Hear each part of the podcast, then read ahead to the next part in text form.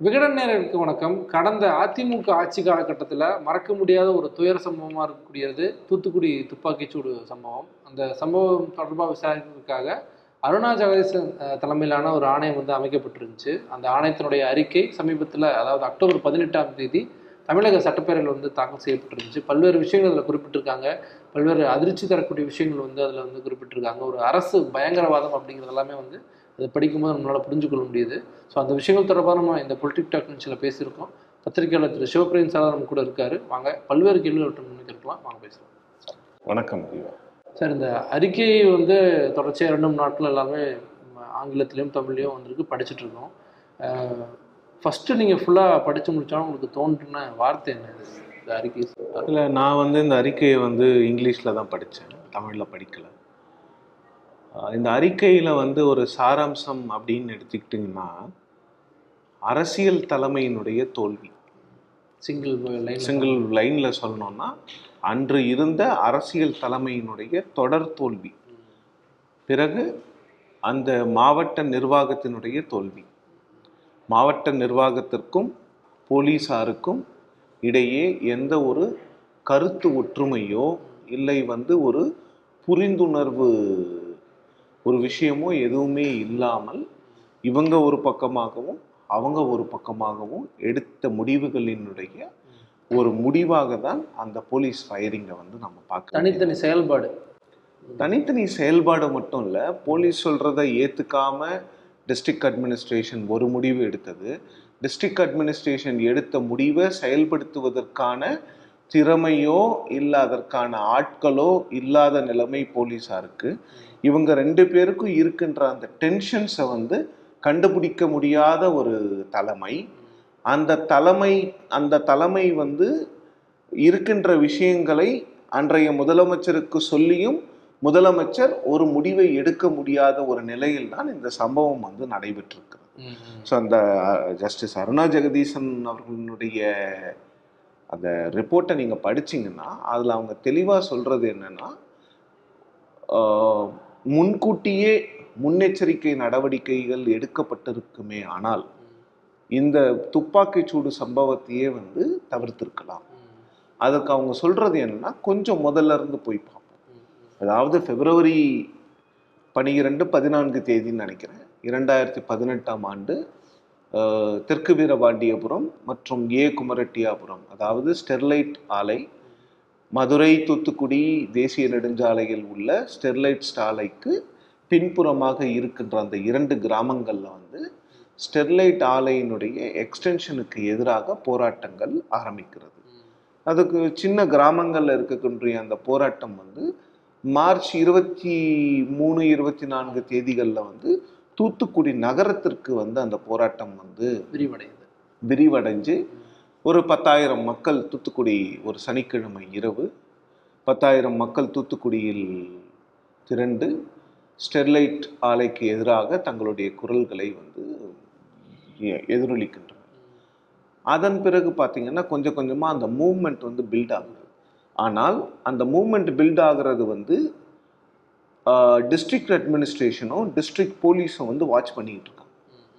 அந்த ரிப்போர்ட்டில் நீங்கள் பார்த்தீங்கன்னா டிஸ்ட்ரிக்ட் அந்த போலீஸ் அஃபீஷியல்ஸ் வந்து அவங்க வந்து அந்த கமிஷன் முன்னால் போய் சொன்ன கருத்துக்கள் கமிஷன் அதில் உள்வாங்கிய அந்த கருத்துக்களை படிச்சிங்கன்னா டிஸ்ட்ரிக்ட் போலீஸும் டிஸ்ட்ரிக்ட் அட்மினிஸ்ட்ரேஷனும் வந்து தெளிவாக வந்து அங்கே என்ன நடக்குதுங்கிறத வந்து இங்கே இருக்கின்ற அரசாங்கத்திற்கு அரசாங்க உயர் அதிகாரிகளுக்கு ரெகுலராக வந்து அப்டேட் பண்ணிட்டு இருந்திருக்காங்க. அதில் என்ன முதல்லனா இந்த மாதிரி வந்து இந்த போராட்டம் வந்து வலுவடைந்து கொண்டிருக்கிறது விரிவாகிட்டே இருக்குது.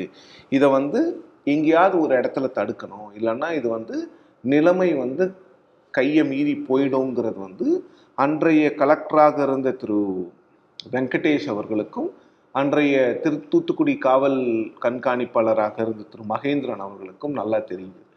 ஸோ அதை அந்த மார்ச் அந்த இருபத்தி நான்கு இருபத்தைந்து தேதிகளில் நடந்த அந்த போராட்டத்துக்கு பிறகு கொஞ்சம் கொஞ்சமாக இவங்களுக்கு வந்து என்னென்ன அமைப்புகள் வந்து சப்போர்ட் பண்ண ஆரம்பிக்கிறாங்கங்கிறது தெரிஞ்ச உடனே சரியாக பத்து நான்கு இரண்டாயிரத்தி பதினெட்டு அன்று திரு பி மகேந்திரன் அன்றைய தூத்துக்குடி மாவட்ட காவல் கண்காணிப்பாளர் மாவட்ட ஆட்சியருக்கும் அன்று ஐஜி அதாவது தெற்கு மண்டல ஐஜியாக இருக்கக்கூடிய திரு சைலேஷ்குமார் யாதவருக்கும் டிஐஜியாக இருக்கக்கூடிய திரு கபில்குமார் அவர்களுக்கும் ஒரு கடிதத்தை எழுதுகிறார். அந்த கடிதத்தில் என்ன சொல்கிறாருன்னா வந்து ஒரு பெரிய பிரச்சனையாக போயிட்டுருக்குது இதை வந்து நீங்க வந்து ஒரு ஹை லெவல் கமிட்டியை ஒன்று போட்டு அதாவது ஒரு மருத்துவ குழுவை அமைத்து அந்த மருத்துவ குழுவில் வந்து கேன்சர் சம்பந்தப்பட்ட அந்த மருத்துவர்களையும் அதில் உள்வாங்கி அவர்களுடைய கருத்துக்களை கேட்டு மக்களை வந்து ஆசுவாசப்படுத்தணும். குறிப்பிட்ட கிராமங்கள்ல?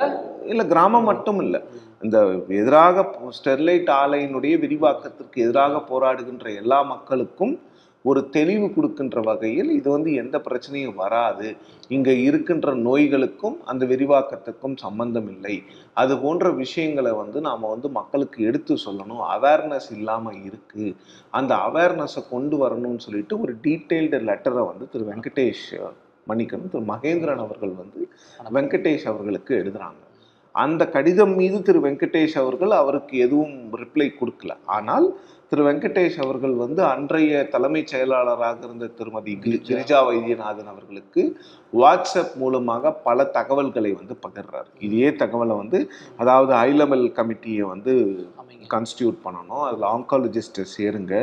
இன்னொன்று வந்து இது போன்ற விஷயங்கள் பண்ணாதான் இங்கே வந்து நிலைமையை வந்து கட்டுக்குள் கொண்டு வர முடியும்னு சொல்லுறாங்க சீஃப் செக்ரட்டரியும் வந்து என்ன சொல்கிறாங்கன்னா நான் இதை சீஃப் மினிஸ்டர் கிட்ட கொண்டு போகிறேன் அப்படின்னு அவங்களும் அவங்களுடைய மட்டத்தில் அவர்கள் வந்து அந்த தகவலை வந்து மாவட்ட ஆட்சியர் அவர்களுக்கு வந்து தெரிவித்திருக்கிறார்கள். ஆனால் அதன் பிறகு நடந்தது தான் வந்து ரொம்ப ஒரு ஒரு அங்கே தான் வந்து ஜ அருணா ஜெகதீசன் என்ன சொல்கிறாங்கன்னா அங்கே தான் அரசியல் தலைமையினுடைய தோல்வி. ஃபர்ஸ்ட் எடுத்துக்கலாம். ஃபர்ஸ்ட் தோல்வி.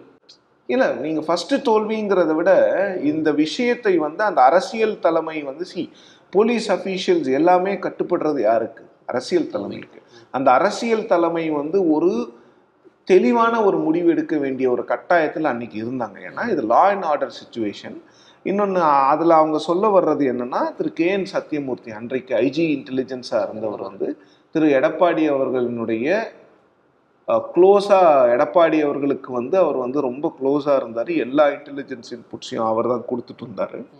ஸோ அவர் வந்து ஒரு இன்டெலிஜென்ஸ் ரிப்போர்ட் என்ன கொடுக்குறாங்கன்னா மீன்பிடி தடைக்காலம் இருந்த காலகட்டம் போது நீங்க சொன்ன ஆமா மாதிரி அவங்க அந்த சத்யமூர்த்தி அவர்கள் அவருடைய இன்டெலிஜென்ஸ் ரிப்போர்ட்ல என்ன சொல்லியிருக்காருன்னா அதாவது மீன்பிடி தடைக்காலம் இருக்கிறதுனால மீனவர்கள் எல்லாம் வீட்டில் இருக்கிறாங்க. அவங்கெல்லாம் இந்த ஸ்டெர்லைட்டுக்கு எதிரான போராட்டத்தில் கலந்து கொள்வதற்கான வாய்ப்புகள் இருக்கிறது. அதாவது நீங்க வந்து ஃபிஷரி செக்ரட்டரியை வச்சு இந்த மீன்பிடி தொழிலாளர்கள் அல்லது மீன் பிடிக்கிறவங்க அந்த மீனவர்களுடைய அசோசியேஷன்ஸ் இருக்கும். அவங்களோட பேச்சுவார்த்தை நடத்தி இந்த போராட்டத்தில் அவங்கள கலந்துக்க வேணாம்னு சொல்லுங்க. அது வந்து அரசியல் தலைமையால் மட்டும்தான் முடியும். திரு சத்யமூர்த்தி அவர்கள் வந்து ஒரு ரிப்போர்ட் கொடுத்திருக்காரு. அதுவும் சேலத்துக்கே போய் கொடுத்துருக்காரு. இல்ல இல்ல. அது அது எப்படி நடக்குதுன்னா அந்த ரிப்போர்ட்டை வந்து டிஜிபி கிட்ட தான் அவர் வந்து ஃபர்ஸ்ட் சப்மிட் பண்றாரு. டிஜிபி வந்து என்னுடைய பிஹாஃப்ல நீங்க வந்து சிஎம் போய் ப்ரீஃப் பண்ணுங்கன்னு சொல்றாரு. சிஎம் சென்னையில இல்ல சேலத்துல இருக்காங்க. திரு. சத்யமூர்த்தி அவர்கள் வந்து சேலத்திற்கு விரைந்து முதலமைச்சரை சந்திக்கிறார். சந்தித்து அனைத்து தகவல்களையும் சொல்றாங்க. ஸோ அந்த மீட்டிங்க்கு அப்புறம் கூட எந்த ஒரு முடிவும் எடுக்கப்படவில்லை. அதுல வந்து ஜஸ்டிஸ் அருணா ஜெகதீசன் என்ன சொல்றாங்கன்னா இங்கிலீஷ்ல அவங்க என்ன சொல்றாங்கன்னா அது வந்து ஒரு என்னால் ஏற்றுக்கொள்ள முடியாத ஒரு விஷயம் என்னன்னா இவ்வளவு பெரிய தகவலை சொன்ன பிறகு அந்த தகவல் என்ன தகவல்னா ஒரு சட்டம் ஒழுங்கு பிரச்சனையை கொண்டு வரக்கூடிய ஒரு தகவல் அது. அந்த தகவல் வந்து நீங்க சரியான நடவடிக்கை எடுக்கலன்னா தூத்துக்குடியில் தமிழ்நாட்டில் சட்டம் ஒழுங்கு மிகப்பெரிய பிரச்சனை வரும். அந்த பிரச்சனை வரும்ன்ற அந்த தகவலை கூட வந்து ரொம்ப சாதாரணமாக எடுத்துக்கிட்டாங்க. அதன் பிறகு classic instance of indifference and lethargy அதாவது வந்து ரொம்ப வந்து ஒரு தமிழ்ல அந்த வார்த்தையை வந்து அப்படியே மொழிபெயர்க்கணும்னா ஒரு மெத்தனமான போக்கு.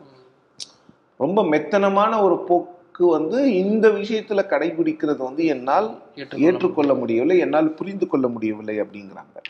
அது இன்னொன்று அவங்க சொல்றாங்க என்னன்னா இந்த விஷயத்தை வந்து சரியாக கையாண்டிருந்தால் நிச்சயமாக இந்த போராட்டத்தை தவிர்த்திருக்கலாம். அதில் இன்னொன்று என்ன சொல்றாங்கன்னா அந்த இன்டெலிஜென்ஸ் ரிப்போர்ட்டும் சரி டிஜிபியினுடைய இன்புட்ஸும் சரி டிஸ்ட்ரிக்ட் அட்மினிஸ்ட்ரேஷன்ல இருந்த இன்புட்ஸும் சரி டிஸ்ட்ரிக்ட் எஸ்பி கிட்ட வந்த இன்புட்ஸ் எல்லாமே வந்து கரெக்டா இருந்தது. இவங்க எல்லாம் அவர்களுடைய வேலையை அன்றைக்கு வரைக்கும் முதலமைச்சரை பிரீஃப் பண்ற வரைக்கும் அவங்க வேலையை கரெக்டா செஞ்சிருக்காங்க.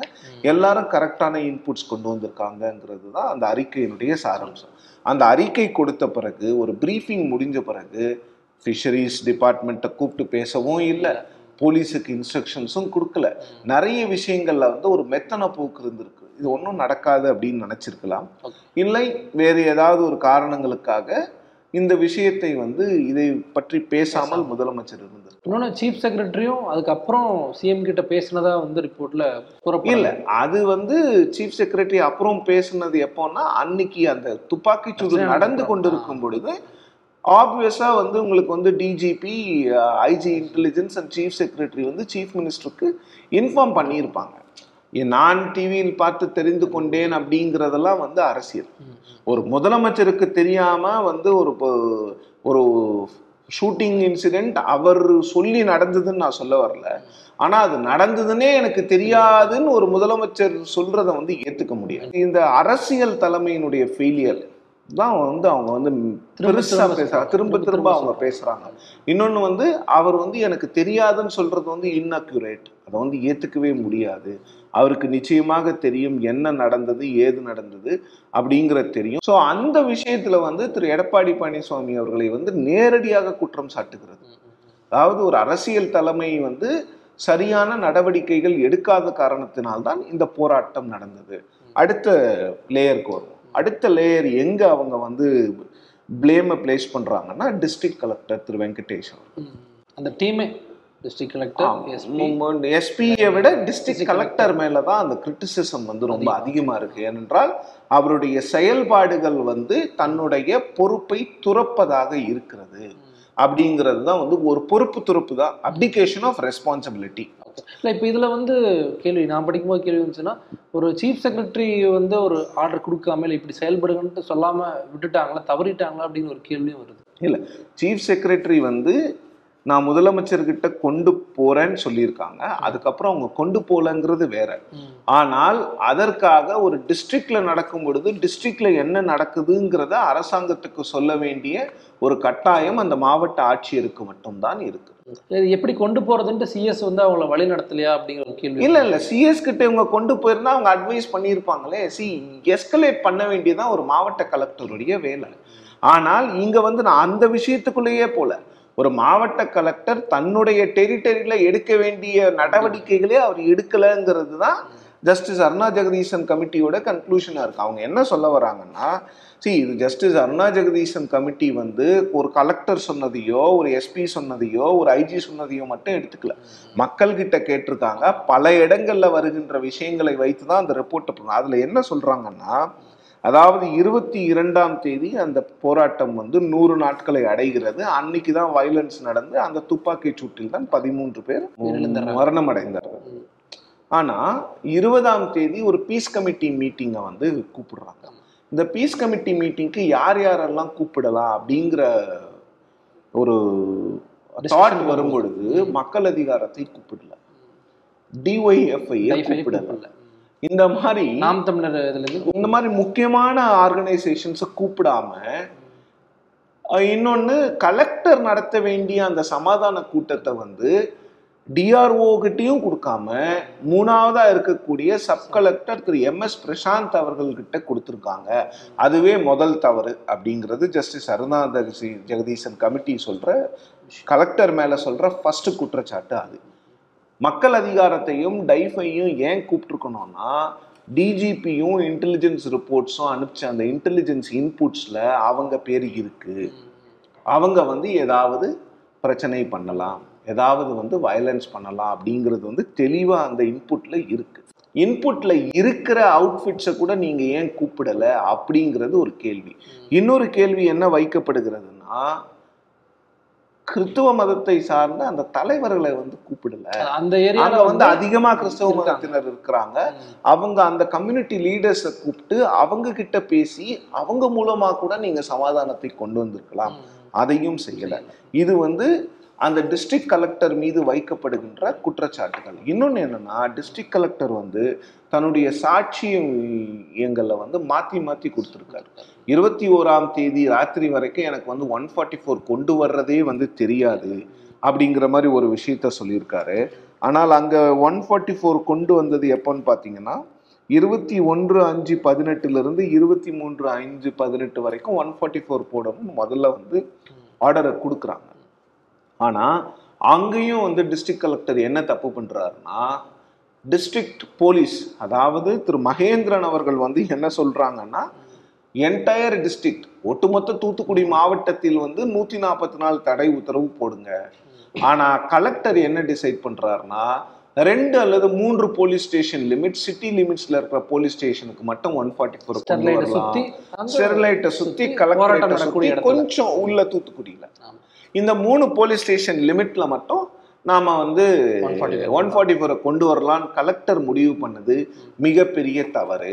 அதுல அவரு செல்வ நாகரத்னம் ஜேஎஸ்பி அவர் சொல்றாரு எனக்கு காலையில தான் வந்து ஒன் ஃபார்ட்டி ஃபோர் போட்டதுக்கான விஷயமே கிடைச்சிச்சு அப்படிங்கிறதையும் அது அந்த அந்த மாற்றி மாற்றி பேசுறது. தூத்துக்குடி மாவட்டத்துக்கு நீங்க வந்து நூத்தி நாற்பத்தி நாலு தடை உத்தரவு போடாம ஸ்பெசிபிக் போலீஸ் ஸ்டேஷன்ல போட்டதுல என்ன ஆச்சுன்னா போராட்டம் பண்ற ஒரு இடத்துல ஒரு நூத்தி நாற்பத்தி நாலு தடை உத்தரவு இருக்கு.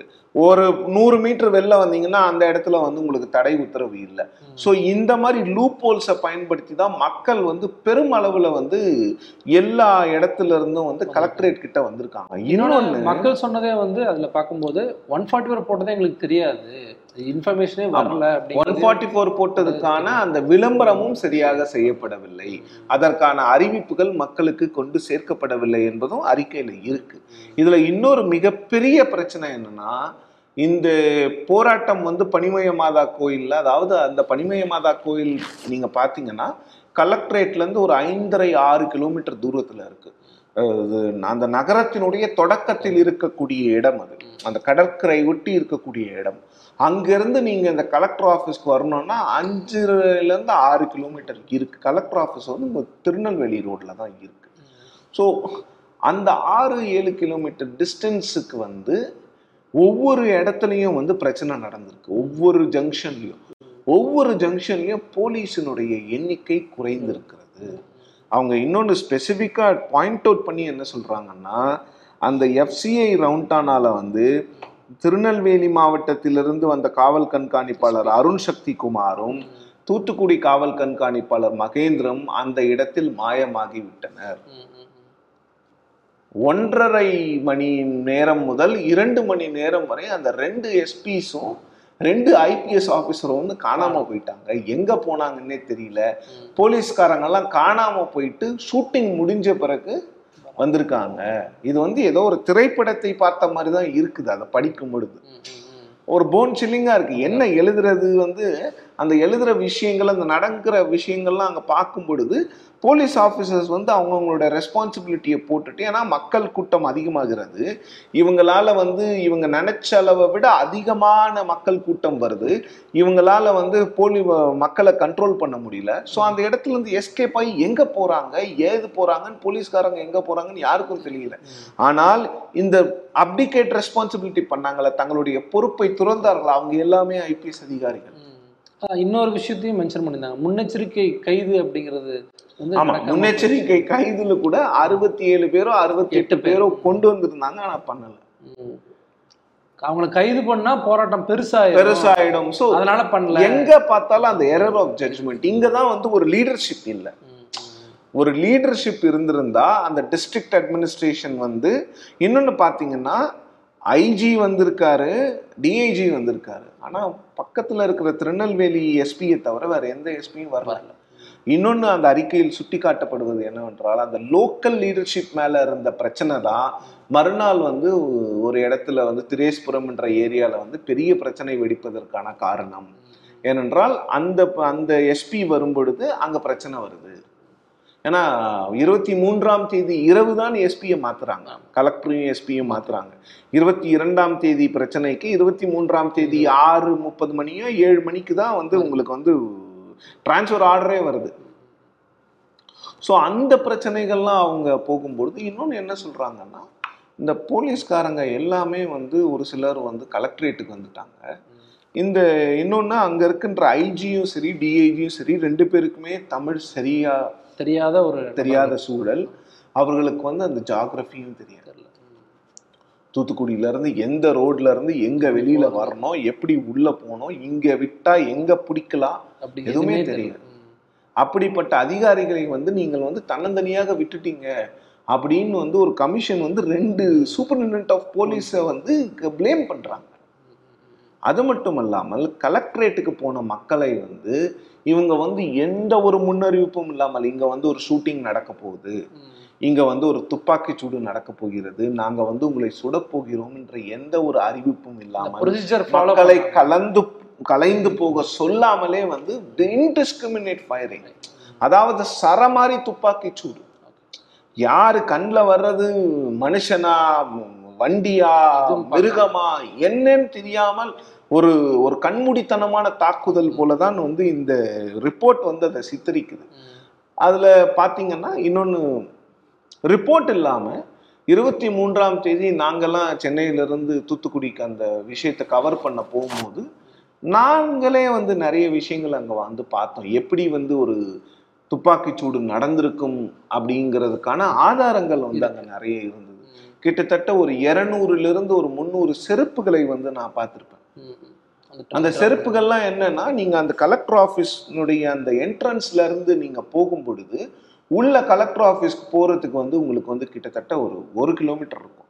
அந்த ஒரு கிலோமீட்டர் தூரத்துக்கு நீங்க பாத்தீங்கன்னா ஒரு முந்நூறு செருப்பு நான் பார்த்துருப்பேன். அந்த முந்நூறு செருப்புமே என்னன்னு பார்த்தீங்கன்னா மக்கள் வந்து அந்த ஃபயரிங்லேருந்து தங்களை காப்பாற்றிக் கொள்வதற்காக ஓடும் பொழுது அவர்கள் கால்களிலிருந்து விழுந்த செருப்புகள். ஸோ அப்போ வந்து எந்த அளவுக்கு மறுநாள் நாங்கள் போகிற வரைக்கும் அந்த செருப்புகள் கிளியர் பண்ணலை. இது அங்கே அங்கே அந்த போராட்டத்தை கவர் பண்ண எந்த ஜேர்னலிஸ்ட்டை கேட்டாலும் இது வந்து உண்மைன்னு சொல்லுவாங்க. ஸோ அந்த மாதிரி ஒரு சுச்சுவேஷன் அங்கே வயலன்ஸும் நடந்தது. வயலன்ஸ் நடந்தது வந்து அந்த போராட்டக்காரர்கள் வன்முறையிலும் ஈடுபட்டார்கள். அது ம். கமிஷனும் சொல்லியிருக்கு நாங்களும் இப்போ அங்க போன பத்திரிகையாளர்களும் சொல்றோம். அன்னைக்கு எல்லா மீடியாவும் அதை ரிப்போர்ட்டும் பண்ணுச்சு. ஆனா கமிஷன் எங்க வேறுபடுறாங்கன்னா அந்த வயலன்ஸ் வந்து அதிகப்படியான ஒரு போராட்டமாக வன்முறையாக மாறியது எப்போன்னா இந்த துப்பாக்கி சூட்டுக்கு பிறகு. ஒரு இடத்துல மென்ஷன் பண்றாங்க. இந்த சம்பவம் நடந்தங்காட்டி தான் துப்பாக்கி சூடு பண்ணோம் அப்படிங்கிறது கிடையாது. முன்னாடியே துப்பாக்கி சூடு தொடங்கிட்டாங்க. துப்பாக்கி சூடு தொடங்கிட்டாங்க. இன்னொன்று என்னன்னா துப்பாக்கி சூட்டு தொடங்கும் பொழுது இந்த வன்முறைகள் அதிகமாகிறது. இன்னொன்று அந்த கமிஷனும் சொல்லுது ஸ்டெர்லைட் ஆலையின் நிர்வாகிகளோ இல்லை ஸ்டெர்லைட் ஆலையில் பணிபுரிபு பணிபுரிபவர்களின் அந்த கோட்டஸ்ல வந்து இந்த ப்ரொட்டஸ்டர்ஸ் போய் வண்டிகளை பற்ற வைத்தது அந்த வீடுகளை தீ வைக்க முற்பட்டது. இதெல்லாம் கடுமையாக கண்டிக்கப்பட வேண்டிய விஷயம். அப்படிங்கிறதையும் கமிஷன் வந்து பதிவு தெளிவா பண்றாங்க. சொல்லுது. கமிஷன் வந்து அது வந்து ப்ளஸ்ஸு அது இவங்க வந்து பத்த வச்சதுனால அவங்க போய் எல்லாத்தையும் எரிக்க ஆரம்பிச்சாங்க. அவங்க மேல தப்பு இல்லைன்னுலாம் கமிஷன் சொல்லல. அவங்க மேலேயும் தப்பு இருக்குதுங்கிறத கமிஷன் சொல்லுது. கமிஷன் இன்னொன்னையும் சொல்லுது. இந்த மக்கள் அதிகாரம் போன்ற ஆர்கனைசேஷன்ஸ் வந்து வன்முறை தூண்டுவதற்கான வேலைகளில் ஈடுபட்டிருக்கலாம். அதனால நீங்க வந்து அவங்களை யாரையுமே அரெஸ்ட் பண்ணல எதுவுமே பண்ணல. இன்னொன்னு என்னன்னா அந்த இருபதாம் தேதி நடந்த அந்த சமாதான கூட்டத்துல வந்து ரெண்டு பிளவா இருக்கு. ஸ்டெர்லைட்டுக்கு எதிராக முதன் முதலில் நீதிமன்றத்துக்கு சென்ற பேராசிரியர் ஃபாத்திமா பாபு அவர்கள் ஒரு பக்கமும் இன்னொரு குரூப் வந்து இன்னொரு பக்கமும் ஃபாத்திமா பாபு அவர்கள் வந்து ஒரு காலேஜில் கொடுங்க நாங்கள் ப்ரொட்டஸ்ட் பண்ணிக்கிறோம்னு சொல்லிட்டாங்க. ஆனால் இன்னொரு அமைப்பு வந்து ஒத்துக்கல. நாங்கள் கலெக்டரேட் வரைக்கும் வருவோம். அங்கே வந்து தர்ணா பண்ணுவோம் போராட்டம் பண்ணுவோம்னு சொல்கிறாங்க அதில் கமிஷன் என்ன சொல்கிறாங்கன்னா இப்படி ஒரு பிளவு இருக்கும் பொழுது இன்னொரு சமாதான கூட்டத்தை ஏன் ஏற்பாடு பண்ணலை? அதுக்கு கலெக்டர் சொல்லியிருக்காரு ரெண்டு நாள் தான் டைம் இருந்ததுன்னு. ஆனால் கமிஷன் வந்து அது ஏற்றுக்க முடியல. இரண்டு நாள் என்பது வந்து அதிகபட்சமான ஒரு நேரம். ஒரு ஒரு ஒரு எக்ஸிஜென்சி ஒரு ஒரு மிகப்பெரிய ஒரு கலவரம் வெடிக்கக்கூடிய ஒரு நேரத்தில் வந்து நீங்கள் வந்து ஒரு மணி நேரத்தில் கூட டிசிஷன் எடுக்கலாம். ஸோ இந்த நாட்களை சொல்லுவதுன்னா அவங்க வந்து கலெக்டரை வந்து ரொம்ப ஸ்பெசிஃபிக்காக வந்து டார்கெட் பண்ணியே பேசுகிறாங்க டார்கெட்ன்றது சரியான வார்த்தை இல்லை. கலெக்டரை வந்து ஸ்பெசிஃபை பண்ணி அது மாவட்டத்தினுடைய ஒரு ஆட்சியர் மாவட்ட ஆட்சியர் வந்து நிறைய. விஷயங்கள் வந்து அவர் வந்து சரிவர முடிவெடுக்கல. அவரன் அவரனுடைய அந்த soft handling handling of the issue தான் இதை வந்து இவ்வளவு பெருசாக்குனது. இன்னொன்னு பார்த்தீங்கன்னா தெளிவா சொல்றாங்க எவ்வளோ காவலர்கள் வந்து எவ்வளவு பேரை சுட்டாங்க. ஒரு காவலர் வந்து கண்மூடித்தனமாக காட்டுமிராண்டித்தனமாக ஏழு பேரை எட்டு பேரை சுடுகிறார். அந்த பிக்சர் நம்ம பார்த்தோம். இந்த எல்லோ கலர் டிஷர்ட் போட்டு. கலெக்டர் ஆஃபீஸ்க்குள்ள ஆறு பேர் இறந்திருக்காங்க. கலெக்டர் ஆஃபீஸ்க்கு வெளியில நாலு பேர் இறந்திருக்காங்க. கலெக்டர் ஆஃபீஸுக்கு அந்த போராட்டம் வருவதற்குள் இரண்டு பேர் இறந்திருக்கிறார். ஸோ அந்த அந்த இரண்டு பேர் இறப்பதற்கான அந்த ப்ரொவகேஷன் என்ன? இன்னொன்று இந்த கமிஷன் தெளிவாக சொல்றது என்னன்னா ப்ரொவகேஷனே இல்லை. தூண்டப்படவில்லை போலீஸ். அப்படியே தூண்டப்பட்டாலும் கூட நாங்கள் வந்து தற்பா தற்காப்புக்காக செய்தோம். இந்த துப்பாக்கி சூட்டைன்னு போலீஸே சொல்லலை. அப்படிங்கிறது தான் கமிஷனுடைய கமிஷன் வந்து தெளிவாக சொல்கிறாங்க that is not even the police version அப்படிங்கிறாங்க. ஸோ இது வந்து ஒட்டுமொத்தமாக அந்த இருபதாம் தேதி வரை வந்து மாவட்ட ஆட்சியரும் மாவட்ட காவல் கண்காணிப்பாளர் இவங்கெல்லாம் வந்து கலெக்ட் பண்ண இன்புட்ஸு இவங்க கொடுத்த ரிப்போர்ட்டு எல்லாமே இவங்களோட வேலையை இவங்க கரெக்டாக பண்ணாங்க. இன்டெலிஜென்ஸ் கரெக்டாக வேலையை பண்ணியிருக்கு. சிஎம்ஐ ப்ரீஃப் பண்ணியிருக்காங்க. மேலே இருந்து எந்த ஒரு முடிவும் வரவில்லை. ம், வரலன்ன உடனே இங்கே கீழே வந்து லெத்தார்ஜிக் ம். இன்னொன்று இந்த விஷயம் வந்து உயர் நீதிமன்றத்துக்கு போய் உயர் நீதிமன்றத்தில் பர்மிஷன் வாங்கிட்டு தான் அந்த போராட்டமே நடந்திருக்கு. ஸோ அந்த அந்த அந்த கமிஷனை பொறுத்த வரைக்கும் வந்து இது வந்து ஒரு பொலிட்டிக்கல் ஃபெயிலியர் ஃபஸ்ட்டு ரெண்டாவது வந்து டிஸ்ட்ரிக்ட் அட்மினிஸ்ட்ரேஷன் வந்து கம்ப்ளீட்டாக ஃபெயில் ஆயிடுச்சு. மூணாவது வந்து போலீஸுக்கும் டிஸ்ட்ரிக்ட் அட்மினிஸ்ட்ரேஷனுக்கும் எந்த ஒரு கோஆர்டினேஷனும் இல்லை. நாலாவது வந்து ஒரு சில விஷயங்களை சொல்கிறாங்க எப்படி வந்து இதை வந்து தவிர்த்திருக்கலாம்? அப்படின்னா இன்னொரு சமாதான கூட்டத்தை போட்டிருக்கலாம். முதலமைச்சர் நேரடியாக தலை தலையிட்டிருக்கலாம்னு அவங்க சொல்லலை பட் அது என்னோட இன்ஃபரன்ஸ். முதலமைச்சரோ இல்லை வந்து இந்த ஃபிஷர்மேன் அசோசியேஷன்ஸோட பேசியிருக்கலாம்.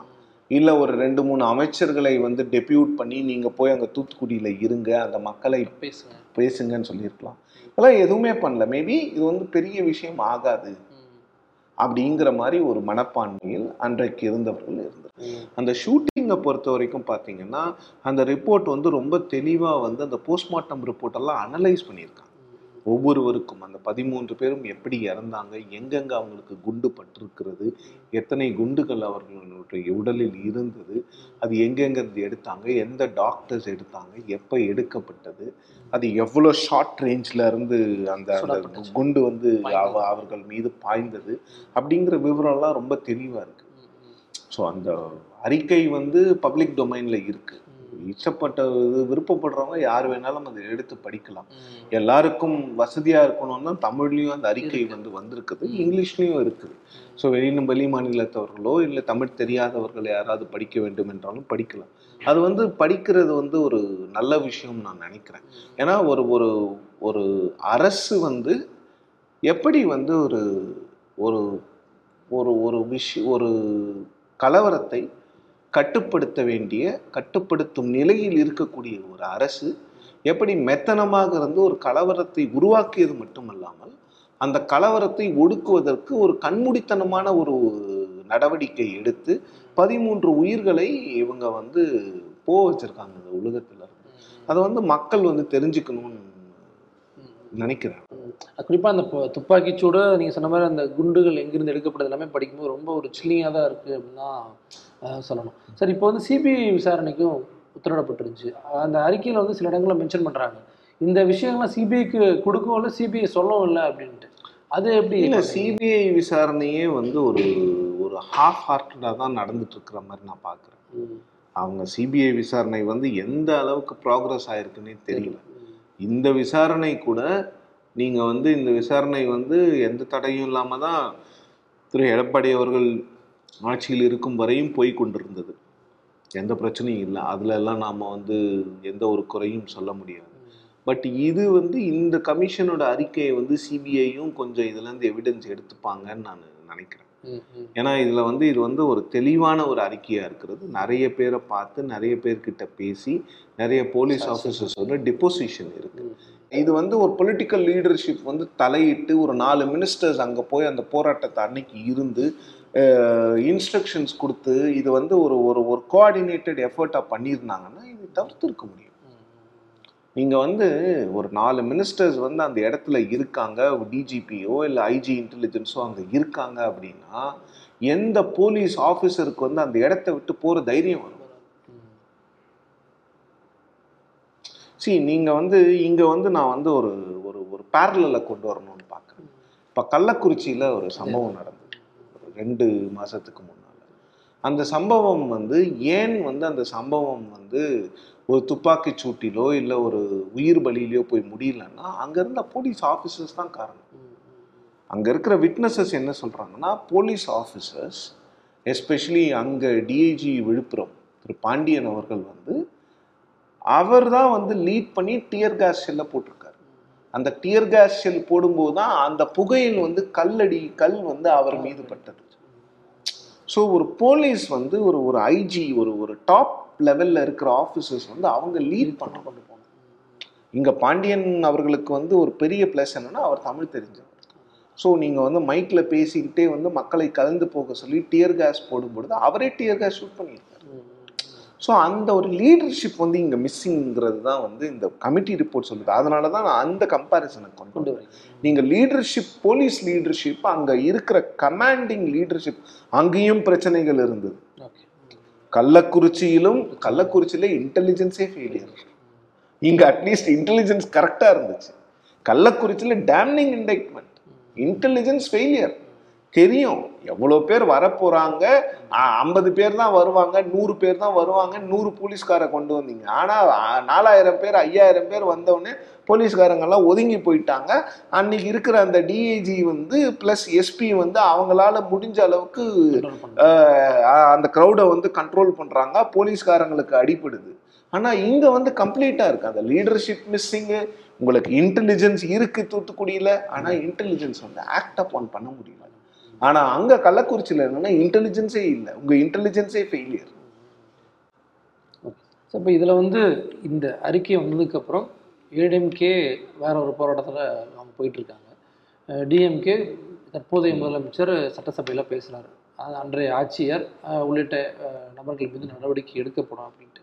இப்போ நாங்கள் தொடக்கத்திலிருந்து வந்து டோட்டலாக வந்து ஆட்சியாளர்களோட தோல்வி குறிப்பாக இந்த ஆட்சி தலைமையோட தோல்வி அப்படிங்கிறது நீங்கள் மென்ஷன் பண்ணிட்டே வரீங்க. ரிப்போர்ட்லேயும் அதான் இருக்குது எடப்பாடி பழனிசாமி மீதான நடவடிக்கைக்கான வாய்ப்புகள் இருக்காங்கிற கேள்வி தான் டைரெக்டாக இருக்குது இல்ல அவர் மீது என்ன நடவடிக்கை எடுக்க முடியும்னு எனக்கு உண்மையிலே தெரியல. ரிப்போர்ட் வந்ததன் தொடர்ச்சியா? ரிப்போர்ட் வந்ததனுடைய தொடர்ச்சியா? நடவடிக்கைகள்னா டிமாண்ட்ஸ் இருக்கு. இப்போ சிபிஐலாம் என்ன கேட்குறாங்கன்னா அவர் மேலே வழக்கு பதிவு பண்ணுங்க. பதிவு பண்ண முடியுமான்னு எனக்கு தெரியல. எனக்கு நான் இருக்கிற உண்மையை வெளிப்படையாக பேசுகிறேன் அதுக்கான சாத்தியக்கூறுகள் இருக்கான்னு தெரியல. ஏன்னா பொலிட்டிக்கல் லீடர்ஷிப் அவரை அவர் அவர் தான் சுட சொன்னார்னு யாரும் சொல்லலையே. இல்லை அப்படியே சொல்லியிருந்தா கூட அவர் மீது நடவடிக்கை எடுக்க முடியுமா? ஏன்னா அவர் வகிக்கின்ற பதவி வந்து மிகப்பெரிய பதவி. அது ஒரு நாட்டை காப்பாற்றக்கூடிய பதவின்னும் போது அது இந்த விஷயங்களில் வந்து எப்படி அவர் மீது நடவடிக்கை எடுக்க போறாங்கோ இல்லை எடு எடுப்பாங்க எடுக்க முடியுமாங்கிறது வந்து எனக்கு வந்து சந்தேகமாக தான் ஆட்டோமேட்டிக்காக ஒரு காமனோட கேள்வி ரிப்போர்ட் கிடைச்சிருக்கு. ரிப்போர்ட்ல இல்ல, அவர் மீது நடவடிக்கை எடுப்பதற்கான சாத்தியக்கூறுகள் தெரியல பட் அங்க இருந்த அந்த ஆபீசர்ஸ் மீது வந்து நிச்சயமாக நடவடிக்கை எடுக்கப்பட வேண்டும் எடுக்கப்படும் நினைக்கிறேன். ஏன்னா எல்லாருமே வந்து அந்த டிபார்ட்மெண்டல் என்கொயரி எல்லாம் பத்தாது டிபார்ட்மெண்டல் ஆக்ஷன்லாம் வேணாம். கொஞ்ச நாளைக்கு எதுவும் போஸ்டிங் போடாம இருப்பீங்க. அந்த மாதிரிலாம் இருக்கக்கூடாதுன்னு நினைக்கிறாங்க. ஏன்னா இது வந்து திட்டமிட்டு நடத்தப்பட்ட ஒரு சதின்னு தான் அந்த கமிஷனே சொல்லுது. மக்கள் மீது திட்டமிட்டு நடத்தப்பட்ட ஒரு துப்பாக்கி சூடு. ஸோ திட்டமிட்டு நடந்த துப்பாக்கி சூட்டு கூட நீங்கள் நார்மலான தண்டனை கொடுத்தீங்கன்னா அப்புறம் நீதி மீது வந்து மக்களுக்கு வந்து ஒரு நம்பிக்கை இல்லாமல் போயிடும். இன்னொன்று பார்த்தீங்கன்னா டிஎம்கே வந்து இதில் வந்து ஒரு மிகப்பெரிய ஒரு ஹை பெடஸ்டல் ஸ்டாண்டை தான் எடுத்துக்கிட்டு இருக்காங்க. கடந்த ரெண்டாயிரத்தி பதினெட்டாம் ஆண்டு முதலே எல்லாரும் தண்டிக்கப்படுவார்கள். நேற்று கூட முதலமைச்சர் வந்து சட்டசபையில் பேசும் பொழுது அதை தான் சொல்லியிருக்கிறார். குற்றவாளிகள் யாராக இருந்தாலும் தண்டிக்கப்படுவார் குற்றவாளி கூண்டின் கூண்டில் நிறுத்தப்படுவார்கள் அப்படின்னு. ஸோ இதை வெயிட் பண்ணி பார்க்கணும். அந்த போலீஸ் ஆஃபீஸர்ஸ் மேலேயும் அதில் நாலு ஐபிஎஸ் ஆஃபீஸர்ஸ் இருக்காங்க. ஒரு ஏழு எட்டு இன்ஸ்பெக்டர்ஸ் இருக்காங்க. சப் இன்ஸ்பெக்டர்ஸ் கான்செப்ட் கான்ஸ்டபிள்ஸ் எல்லாமே இருக்காங்க. ஸோ இவங்க மீது என்ன நடவடிக்கைகள் எடுக்கப்படுது? நாலு பேரை சஸ்பெண்ட் பண்ணியிருக்காங்க. இப்போ அதில் மூணு கான்ஸ்டபிள் ஒரு எஸ்ஐன்னு நினைக்கிறேன். ஒரு இன்ஸ்பெக்டர் ஒரு எஸ்ஐ அண்ட் ரெண்டு கான்ஸ்டபிள்னு நினைக்கிறேன். அவங்கள வந்து சஸ்பெண்ட் பண்ணியிருக்காங்க. ஸோ இவங்க மீது என்ன நடவடிக்கைகள் எடுக்க போகிறது? ஆனால் நீங்கள் கான்ஸ்டபிள்ஸையோ இல்லை எஸ்ஐயோ ஒரு இன்ஸ்பெக்டரோ ஈஸியாக நீங்கள் வந்து ஒவ்வொரு சம்பவத்தின். போதும் இந்த மாதிரியான பண்ணிடலாம். ஆனால் நீங்கள் வந்து ஐபிஎஸ். ஆஃபீஸர்ஸை டச் பண்ணும்போது அது அதுக்கான ரெப்பகஷன்ஸ் இருக்கலாம். பட் ஆனால் ஒரு அஷூரன்ஸை இந்த கவர்மெண்ட் வந்து மீண்டும் மீண்டும் கொடுத்துருக்குறது. அந்த மக்களுக்கு. உங்களுக்கான நீதி வழங்கப்படும். நீதி எப்பொழுது வழங்கப்படும்னா இதுக்கு காரணமான ஆஃபீஸர்ஸையும் அஃபீஷியல்ஸையும் தண்டிக்கும் போது தான் நீதி வழங்கப்படும். இல்லை என்றால் இந்த நீதி வழங்கப்படாது.